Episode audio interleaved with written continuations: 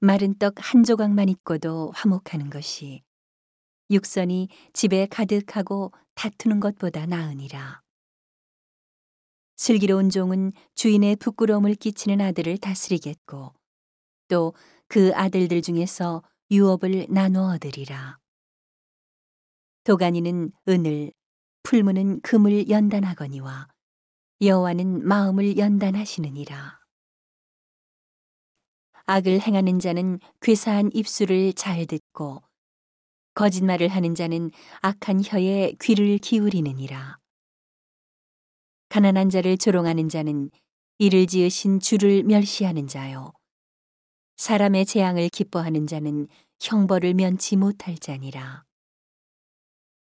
손자는 노인의 멸류관이요. 아비는 자식의 영환이라. 분회의 말을 하는 것도 미련한 자에게 합당치 아니하거든. 하물며 거짓말을 하는 것이 존귀한 자에게 합당하겠느냐. 뇌물은 임자의 보기에 보석 같은즉 어디로 향하든지 형통케 하느니라. 허물을 덮어주는 자는 사랑을 구하는 자요. 그것을 거듭 말하는 자는 친한 벗을 이간하는 자니라. 한마디로 총명한 자를 경계하는 것이 매 백개로 미련한 자를 때리는 것보다 더욱 깊이 박이느니라. 악한 자는 반역만 힘쓰나니 그러므로 그에게 잔인한 사자가 보냄을 입으리라. 차라리 새끼 빼앗긴 암콤을 만날지언정 미련한 일을 행하는 미련한 자를 만나지 말 것이니라. 누구든지 악으로 선을 갚으면 악이 그 집을 떠나지 아니하리라.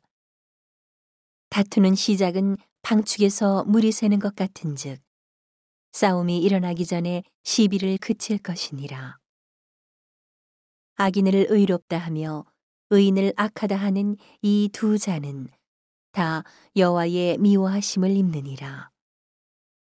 미련한 자는 무지하거늘 손에 값을 가지고 지혜를 사려 함은 어찌 민고.